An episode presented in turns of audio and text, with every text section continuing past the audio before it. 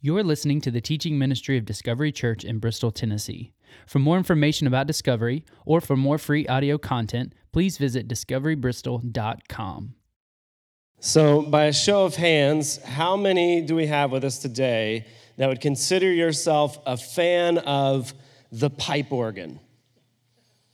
That many, okay. All right. So, those of you who had your hands up, both of you, uh, will know an important thing that occurred in the world of pipe organs this month on September 5th. Uh, there is a pipe organ that was created in Halberstadt, Germany, that has been playing a piece of music now for 20 years. And the piece of music is entitled As Slow as Possible. And they are trying to take this literally and play that piece of music as slow as possible. And so this, this month, September 5th, there was actually, ready for it, a note change in this organ. And so people gathered from everywhere you can see. I think we have a picture on the screen. People gathered from all over to see this happen, to hear this take place. The piece of music actually started in 2001, and it began with, ready for this, a rest. That's how the piece of music begins, is with a rest. So everybody probably gathered in 2001, got all excited for nothing, right? And that rest lasted for like two years. And then the note that we have been on has been going on for the last seven years. This pipe organ has been created that it just indefinitely play just through like sandbags and like bellows and all of these things. And so for seven years, there was one note. And then on September 5th, that note changed. And this piece of music will continue to go for, ready for this?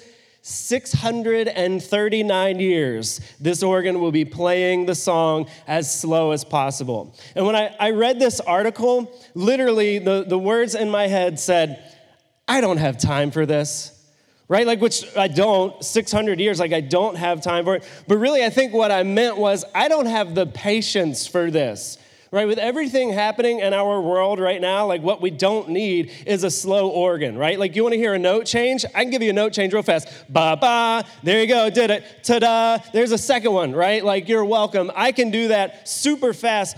I don't have the patience for this. And, and I think a lot of you might be able to kind of feel where I'm going from because I think slowly we have lost a tolerance for the slow. Does that make sense? I think slowly our level of patience has gotten less and less and less. And this started back in like 1946 when they created the first microwave oven. And now we can have popcorn in a matter of three minutes rather than 30 minutes, right? Revolutionize everything. Now you can eat a terrible meal in just three minutes. You know, just hit the buzzer and wait for that like sandwich to heat up or whatever it is, and then just be sad about what you ate. That's what the microwave has done for us. We no longer have the patience to baste a whole turkey and do that stuff. Then, fast forward a couple of decades, now information is easily ready, for us, readily available, I think is the term I'm grasping for. Information, you no longer have to go to the library if you're researching something and open up the Dewey Decimal Cabinet, you know, like, and, and go through all those little cards and then go search your book. You just go to Google and you look up whatever you're doing. And then if we fast forward even from there, now we don't even have to go to a computer. We have a cell phone, right? With the invention of the iPhone, you can look up anything you want to know on your phone. You can have music on your phone. You can have maps on your phone. You can have all this stuff readily available to you. And it happens in the blink of an eye. And so slowly, I think our advances in technology has made it so that we have less tolerance for the slow and our patience has shrunk. Now, if you think about it too, like I don't know if you were watching this stuff this week, but they announced the new Apple Watch, which I made the mistake of calling it an iWatch in front of a couple of college students this week, and they just open mouth laughed at me. They're like, iWatch, ha ha ha. And I'm like, oh, I'm sorry. Like it was the i everything until this one. But with the Apple Watch now, it's like we're saying, I don't even have time to do this, right? Like I can't be getting in my pocket for my iPhone. Like I gotta have it on my wrist, I gotta have it ready at all moments. All of these things have sped us up and I think they've given us less patience for that which is slow. The problem here is that the life of a Christian involves a lot of slowness. The life of a Christian, the process of salvation, is a slow process that requires us to do a little bit of waiting. But we don't like to wait. And so, as we open up the book of Philippians, if you have your, your notes or your Bible with you this morning, as we open up the book of Philippians, we're going to find Paul, the writer of this letter, doing some waiting in prison. And so, if we were to reverse and go back to, to June of 2019, last summer, June of last summer, we uh, actually went through, we're going through the book of Acts. And we looked at the life of Paul and how he got to where he is in prison here. We hear about his dramatic conversion in Acts chapter 9, where he was actually hunting down and trying to kill followers of Christ. And then Jesus met him on the road to Damascus, changed his life forever. Paul becomes a great missionary and goes all over the known world at the time, spreading the word of Jesus. And as he's teaching about this in Jerusalem, Paul gets arrested for his teaching. And he stays in kind of like a, as almost like a political prisoner in a lot of ways. And he's in, in prison for a time, and then he's transferred to Rome. And we get to the end of the book of Acts, Acts 28, verses 13 and 31. This is kind of the summary we hear of the ending there. It says, When we got to Rome, Paul was allowed to live by himself with a soldier to guard him. For two whole years, Paul stayed there in his own rented house and welcomed all who came to see him. So that is the setting that Paul is writing from. It's in a house that he's apparently paying for, even though he's considered a prisoner. And there would be a Roman guard with him at all times, possibly even chained to him at all times. People could come and visit, but Paul was a prisoner. He didn't have his freedom to leave from there. And it's in this setting, in this time of waiting, that Paul wrote Ephesians and Colossians and Philemon and the book of Philippians that we begin this morning.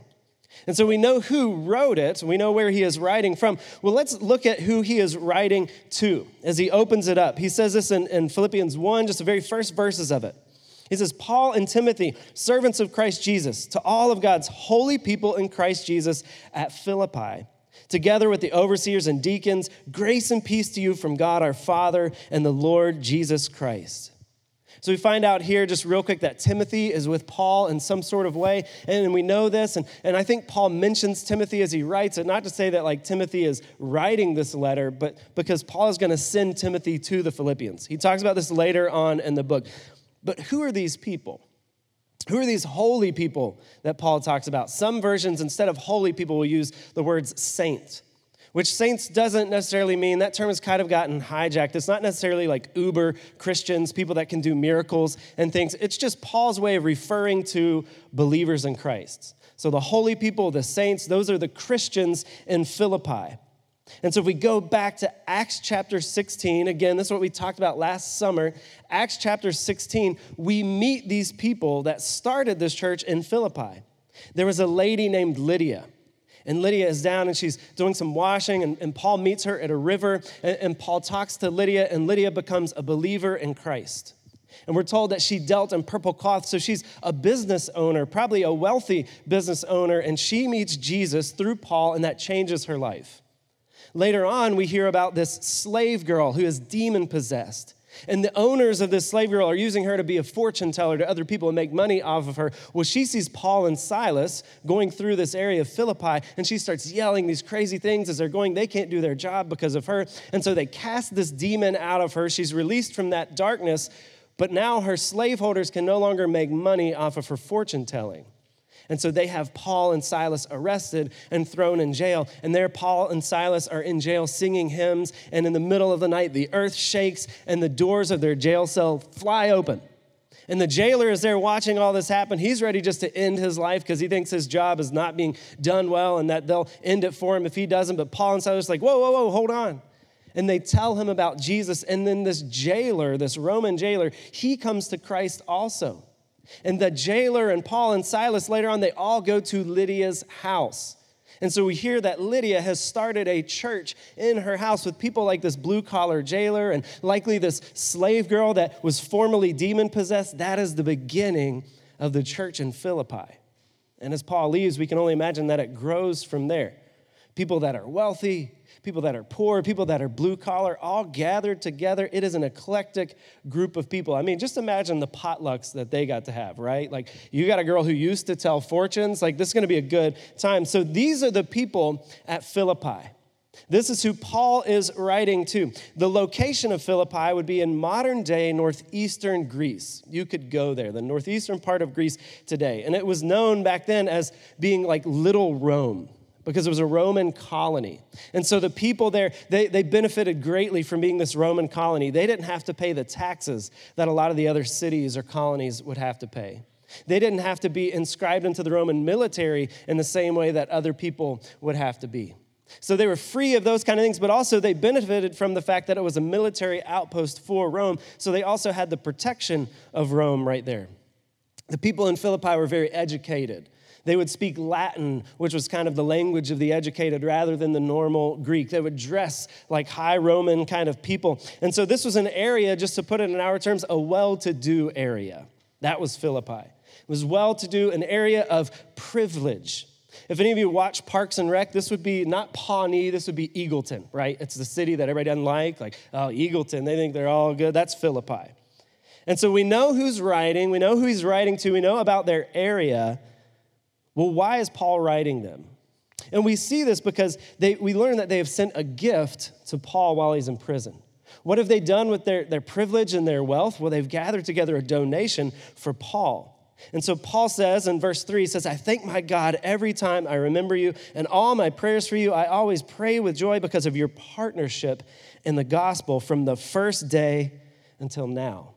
That partnership is that gift sent to them, sent to Paul by a guy named uh, Epaphroditus. And so we'll hear more about him, but in a way, we could almost look at the book of Philippians as like a grand thank you note. Paul wants to say thank you to them, but then he has more things to tell them, and he does this through the words of a prayer. And so Paul says to this, he talks about just how much he loves them. He says, It's right for me, verse 7, to feel this way about all of you, since I have you in my heart, and whether I am in chains or defending and confirming the gospel, all of you share in God's grace with me. And God can testify how long, uh, how I long for all of you with the affections of Christ Jesus. So Paul prays for the Philippians. He's thankful for them, but then he's praying to them in this intro to his letter. And here's where we really get down to it, okay? All of this, I've been going fast, I know, and I'm sorry. All of this is just kind of intro to where I really want to get to.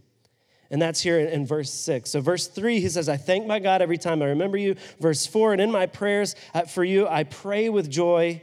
Verse 6, being confident of this, that he who began a good work in you will carry it on to completion until the day of Christ Jesus.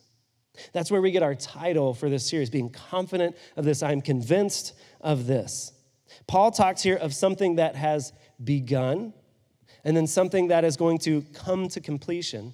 And then he talks about the carrying on, the in between times of those two things. But he speaks of it as if they all know exactly what he's talking about when he talks about this, the day of Christ Jesus. He's speaking terms and he's not giving explanations for them, so he's assuming that his listeners would hear it. So, what Paul talks about when he talks about this process that has begun, something that's going to come to completion and the carrying on of that until the day of Christ Jesus, he's speaking about things that he's just like, I know you believe this. We've talked about this. This is a common belief among us. But my question today is is it a common belief among us? In our church among Christians today in 2020 America is what Paul is talking about a common belief. And I wonder if it really is because when I get to this verse, I'm like, wait, what? Like, I kind of pause, like, what is Paul talking about? So we got to break this down. And first, we have to start with this concept of the day of Jesus Christ. And ask the question, what is he referring to? We might have an idea in our mind of what that might be. Well, let's make sure we really know what the day of Jesus Christ is. So if we go all the way back to the Old Testament, and, and Jewish readers or Jewish hearers would have heard the Old Testament in Paul's language. We hear several verses, several instances in history about the day of the Lord or the day of God. In Isaiah 13, 6, I'm going to read three verses, three examples for you. Isaiah says this, a prophet, he says, Wail, for the day of the Lord is near. It will come like destruction from the Almighty. This is a prophecy Isaiah spoke against Babylon. Ezekiel said this For the day is near, the day of the Lord is near, a day of clouds, a time of doom for the nations. And this is Ezekiel speaking against Egypt and other nations. Joel 115, Joel says, Alas, for that day, for the day of the Lord is near, it will come like destruction from the Almighty. And this was actually a prophecy against Judah, one of the nations of Israel. And so in the Old Testament, when we hear the day of the Lord spoken of, and this is what some of Paul's hearers would have heard when he talks about the day of Jesus Christ. The day of the Lord is always speaking of God's judgment on the evil nations and the destructions of those nations because of their sins. Sometimes it was foreign nations, but in the exile of Israel, we even see that God's judgment, the day of the Lord, came upon Israel. And so, right here, Old Testament, we hear the day of the Lord is a day of destruction. And yet, Paul in verse 6, he's talking about it as like a time he's looking forward to. He's saying, but the day of Jesus Christ, like we are looking forward to this. Well, how can he speak of it in a happy manner? We have to understand that shift of language. That it was the day of the Lord, but now he speaks of it as the day of Christ. Well, in the New Testament, when Jesus speaks of the coming judgment, there's kind of a shift of gears. And so in John 5 27, Jesus speaks of his Father and he says, He has given, and He has given him, talking in the third person himself, God has given Jesus authority to judge because He is the Son of Man. Jesus is saying, God has transferred the authority to, to exact judgment to me because I'm the Messiah. And then later on, Luke 17, Jesus says this For the Son of Man in his day, will be like lightning which flashes and lights upon the sky from one end to the other. But first, he must suffer many things and be rejected by this generation. So, the Old Testament, is God's judgment on the nations. In the New Testament, it's called the day of Christ. And we begin hearing about Jesus' judgment upon humanity. The coming of Jesus, he says it'll come after I've suffered many things. So it comes after his death and his resurrection will be the day of Christ, the judgment upon humanity. So, again, when Paul talks about the day of Jesus Christ, that's what he's talking about. But as I hear of judgment and destruction, I'm not as excited as Paul is when he talks about it to the Philippians. When Paul talks about the coming day of the Lord, he's talking about it as something to be looked forward to. But I'm hearing about judgment and destruction. How do we get to there? Again, if we went even further, if we went to the book of Revelation and saw John's vision in Revelation, Revelation 20 talks about this day of judgment. It paints a big picture. It's a vision that John sees of this happening, the day of Christ. We have Jesus on a throne, and in front of him is a book spread open, the book of life. And in Revelation 20, it talks about how all the dead have gathered before this throne, and it is there that Jesus judges their deeds. And those whose names are not found in the book of life on the day of judgment, the Bible tells us in Revelation 20 that they will be cast into the lake of fire, and this is the second death. That is eternity separated from God in hell. That's what happens on the day of the Lord. So, again, let's look back at this because Paul is, is so excited of it, and he's saying, I'm confident of this that he who began a good work and he will carry it to completion until the day of Christ. Well, what is this good work? And then what is this completion that we are to look forward to on the day of Christ? If we look at this again, if we look at Jesus' words in 524 of, John, John 524, he says, Truly I tell you, whoever hears my words and believes him who sent me has eternal life and will not be judged, but crosses over from death to life. Let me read that again. Very truly, I tell you, whoever hears my words and believes in him who sent me, that's the good work Paul is talking about that has begun in the Philippians. And he says, that person has eternal life and will not be judged, but has crossed over from death to life. That's the completion of that good work that comes on the day of the Lord. Truly, I tell you, a time is coming and has now come when the dead will hear the voice of the Son of God, and those who hear will live. For as the Father has life in himself, so he has granted the Son also to have life in himself. And he has given him authority to judge because he is the Son of Man. That's why Paul can talk about the day of the Lord in a positive light. Because for those who this good work has begun in, those who believe in Christ Jesus, they're not judged. It's not a time of death for them, it's a time of life for them. And so Paul is saying that's the day when it's all complete in us. That's the day when the promise comes true, when for us eternal life begins in the new heaven and the new earth with Jesus. That's the day of the Lord for believer. That's something we can get excited about. That's something we don't have to fear if you've believed in Jesus Christ, if the work has begun in you. So we have this idea of the work that has begun. We know that someday it's going to complete. We know the day of the Lord didn't come in Paul's day, didn't come in the day of the Philippians. It hasn't come in the generation since. It hasn't come in our day yet. So we find ourselves in this space in the middle. and that carrying on, that He would carry on a good work in you to the day of completion. We're in that moment of waiting, of slowness, but we don't have a tolerance for the slow, do we? All of our technology has reduced our level of patience, so we get to a point where we're like, I don't know about this day of the Lord, if it's ever coming or not. And because it's so slow, like, what do you do usually? Something slow. Like your computer gets real slow these days. What do you do? You toss it out, you get another one. We've learned, we've started learning that if it's slow, it means it's broken. And so, as we've had to wait, as it begins to feel slow waiting on the day of the Lord, we might start to think, well, this whole system's broken. Maybe it's not real. I think, though, we need to have a perspective of where God is in the course of eternity and slowness and where we are. We get a good 80, if you're lucky, like maybe 90 years or more. That things can feel slow, like when you have that, your generation, but God has lived all of them, right? So, slowness for God isn't like what we're thinking of. But what do we do in the meantime? What about the right now, that, that moment of carrying on that Paul writes to the Philippians about?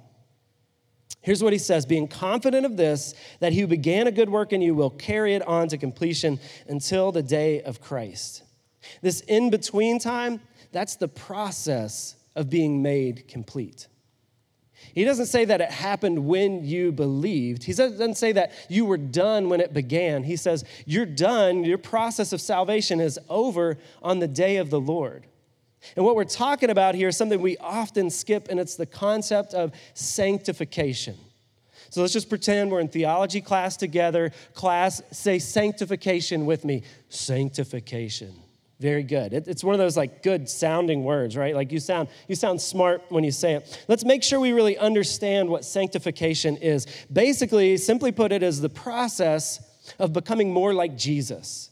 It is that carrying on that Paul speaks of of becoming more like Christ. We believe in him, we give our lives to him, but that's not it. That's not where it ends it would just be kind of a waste of time if that was it and then we're just done. No, from there on, we begin this process of salvation, of growing in our faith, of growing in Christ, so that one day we will be like him. We will be like Jesus. We will be perfect. We will be sinless one day. And right now, we're in that process. I think all too often we treat salvation as if it's just like a doorway that you enter, you go through that door, maybe you're baptized, and you're done. But I think it's healthier and more biblical for us to look at the process of salvation as being more of a pathway than a doorway. It is something that continues in your life. It's not over after you pray to accept Christ and have your sins forgiven. That's when the work begins. The process of salvation, that is sanctification, becoming more like Christ. Another way to think of it, I won't make you raise your hands on this one, but some of you uh, may have had yourself or someone in your family may have experienced a joint replacement, like a hip or a knee replacement, right? I think that's a good way to think about what salvation should be. The, the new hip is salvation, right? But if you just got the new hip and then the doctor just sent you on and that's the end of it, it wouldn't help you very much, would it? After the surgery, after the replacement of the joint comes what next? The physical therapy which, if you've been through it, is not comfortable. It's not fun. It can be very tedious, but without it, you can't use that hip right. Salvation is like that. We've got the new hip, we've been made new, but now we're in the process of learning to walk and learning to walk like Jesus and with Jesus. That's what Paul is talking about when he talks about the work begun that's coming to completion, but we're in the middle of that, the carrying on. That's sanctification. And often this is a slow process. And again, we think that slow means it's broken. If you don't, you don't see it happening in you, you're like, ah, oh, man, I'm still messing up. I'm still sinning. Maybe it's broken. Maybe this whole process doesn't work. I think it can just be slow and tedious. And so we're stuck in this point of waiting where we have Christ, but we're not completely like him yet. We're in the process of it. But how can we be confident in this? How can we be convinced of this, like Paul says? Well, let's look right here in the second part of, of the words of Paul in this, this section, in verse 9. Paul continues his prayer and he says, And this is my prayer, that your love may abound more and more in knowledge and depth of insight, so that you may be able to discern what is best and may be pure and blameless for the day of Christ, filled with the fruit of righteousness that comes through Jesus Christ to the glory and praise of God. If you're taking notes, if you got this thing here, it'd be good just to underline these little places or just jot them down. I think we kind of have signposts of sanctification. Markers that if you see this, you know you're on the right path. And first, he says, I hope that your love grows, that your love would abound more and more, that you're loving God more and you're loving people more. That's a signpost of sanctification, becoming more like Jesus, particularly when you can begin to love the people that are hard to love. Because we see Jesus do that all the time, right? Particularly when we're loving people that might not be like us or might not agree with us. When we can love them, man, that's sanctification happening. That's Jesus doing his work in our life. Next, he prays that knowledge and depth of insight would grow, that we would know more about God, that we would know God better. So we love more, we, we know God better, Second, he talks about discernment growing. That being able to say, see what is right and what is wrong, that that would grow in us. And then finally, that we'd be filled with fruit of righteousness, which I think the Philippians have given evidence of in what Paul refers to as their partnership with him in the gospel. They're giving to him. These are their actions, their ways of serving Christ, of bearing fruit and taking part in ministry. So, these signposts of sanctification, I know I'm going fast. But it's that we would know God more, we would love Him more, that we would see His, discernment and us growing, our ability to see right and wrong, but then also the fruit of righteousness growing with us. And if these things are happening in us, I think we can have confidence that we're on the right track. I think we can have confidence that this good work began in us, that we are believers of Christ. But on the other side, if these things aren't happening, if you're not seeing these signposts of Jesus' work in your life, then maybe you're not on the right track. Maybe you need to take a step back and say, I don't know if this is happening in my life. And I'm not saying like that it's just really slow, that you don't see it happening, but that it's not happening. Maybe if that is you, you need to take a moment today and say, Am I confident that I'm clear, that I'm with Jesus, that my name is in his book? Am I confident for the day of Jesus Christ? that when he judges me, I will go from death to life and not to the second death. Am I confident of this? And we can be confident in that if we see the signposts of sanctification in our life. And, and here's the good news, because I think often when we get into this, I don't want to start preaching a works based theology. We know that it's not our work, it's not our producing fruit, it's not our loving people more that gets us to heaven. It's the salvation produces that work in us, right? Tim Keller puts it this way He says, Sanctification is the signs of salvation, not the cause of salvation. So I'm not saying if you don't see these four things in your life, you were never saved, or I kind of am saying that, aren't I? I just did sort of say that. I think you know what I mean. These things aren't what are making you saved. But if they're not in your life, I would question have you been saved? If that's not in your life, I would question have you really had a salvation experience, or have you just fooled yourself? Have you fallen to a different gospel? But here's the good news to keep us away from that idea of working so that we don't end up with a works based salvation is that we're not the ones that do this work. We're not the ones that produce these signs in our lives. 2 Corinthians 3:18 Paul says this. He says that we are transformed into his image. That's sanctification with ever increasing glory which comes from the Lord who is the Spirit. We don't do the transforming, God does the transforming. John 17, 19, Jesus said, For them I sanctify myself, that they too may be truly sanctified. Jesus does it, the Spirit does it. So if we believe in Christ, Christ begins this work in us, and we're on that pathway to completion. And it might happen slowly, but because of His work in us, now we have the ability to love more to know God more, to discern right and wrong from one another, and to bear fruits of righteousness, not off of our own energy, but off the energy of the Spirit within us. And so here's my question this morning as we open up the book of Philippians and ask this question Am I confident of this? Can I be convinced of this? You this morning, there's two things I want to know if you are convinced of. Do you have confidence that you have salvation? And I don't want to pretend that everybody that comes in our building or might be watching online, that everyone considers himself a follower, a believer of Christ. And if that's not you, the Bible, it, very much is very clear about what will happen at the end of time. That Jesus will return one day, and it feels slow, but the Bible tells us it's going to happen. Everything the Bible has said up to this point has come to pass, so I think we can trust that Jesus will return. And on that day, on the day of Christ's judgment, can you stand confidently before him knowing that your name is in his book? because you have given your life and your sins over to Him. Because you allowed His sacrifice on the cross, His blood poured out to be a death on your behalf. Can you confidently say, I have done that? That's question number one. Question number two is Are you being sanctified? Are you saved? Are you sanctified? Those are our two questions this morning. And we can see sanctification happening in us if we see these signposts, if we see demonstration of love in our life. If we see a demonstration of our knowledge of God growing, if we see demonstration of the fruits of righteousness happening through us, serving God through us, not of our own accord, but Christ working in us, do you see that happening? And if you don't see that happening in your life, maybe you need to go back to question one. Wow, right? Maybe your attention needs to be gotten with like a loud boom. If you can't see the process of sanctification happening in your life by the, the earmarks that we just discussed, maybe you need to go back to question number one and be very sincere with yourself. Am I sure? Am I confident of this that I have a relationship with Jesus? And so that's where we're at today. I know it's a lot of information, but I hope it doesn't just stay in your head. I hope it's something that comes to your heart. And so that's going to be my prayer for us this week that we can really analyze where we stay with Christ, but also are we on that pathway to completion? Has the work begun in you? Do you see the process happening in you? And can you stand confidently that one day you'll be with Jesus in eternity? So I want to end with this one verse. It's 1 John 3 2.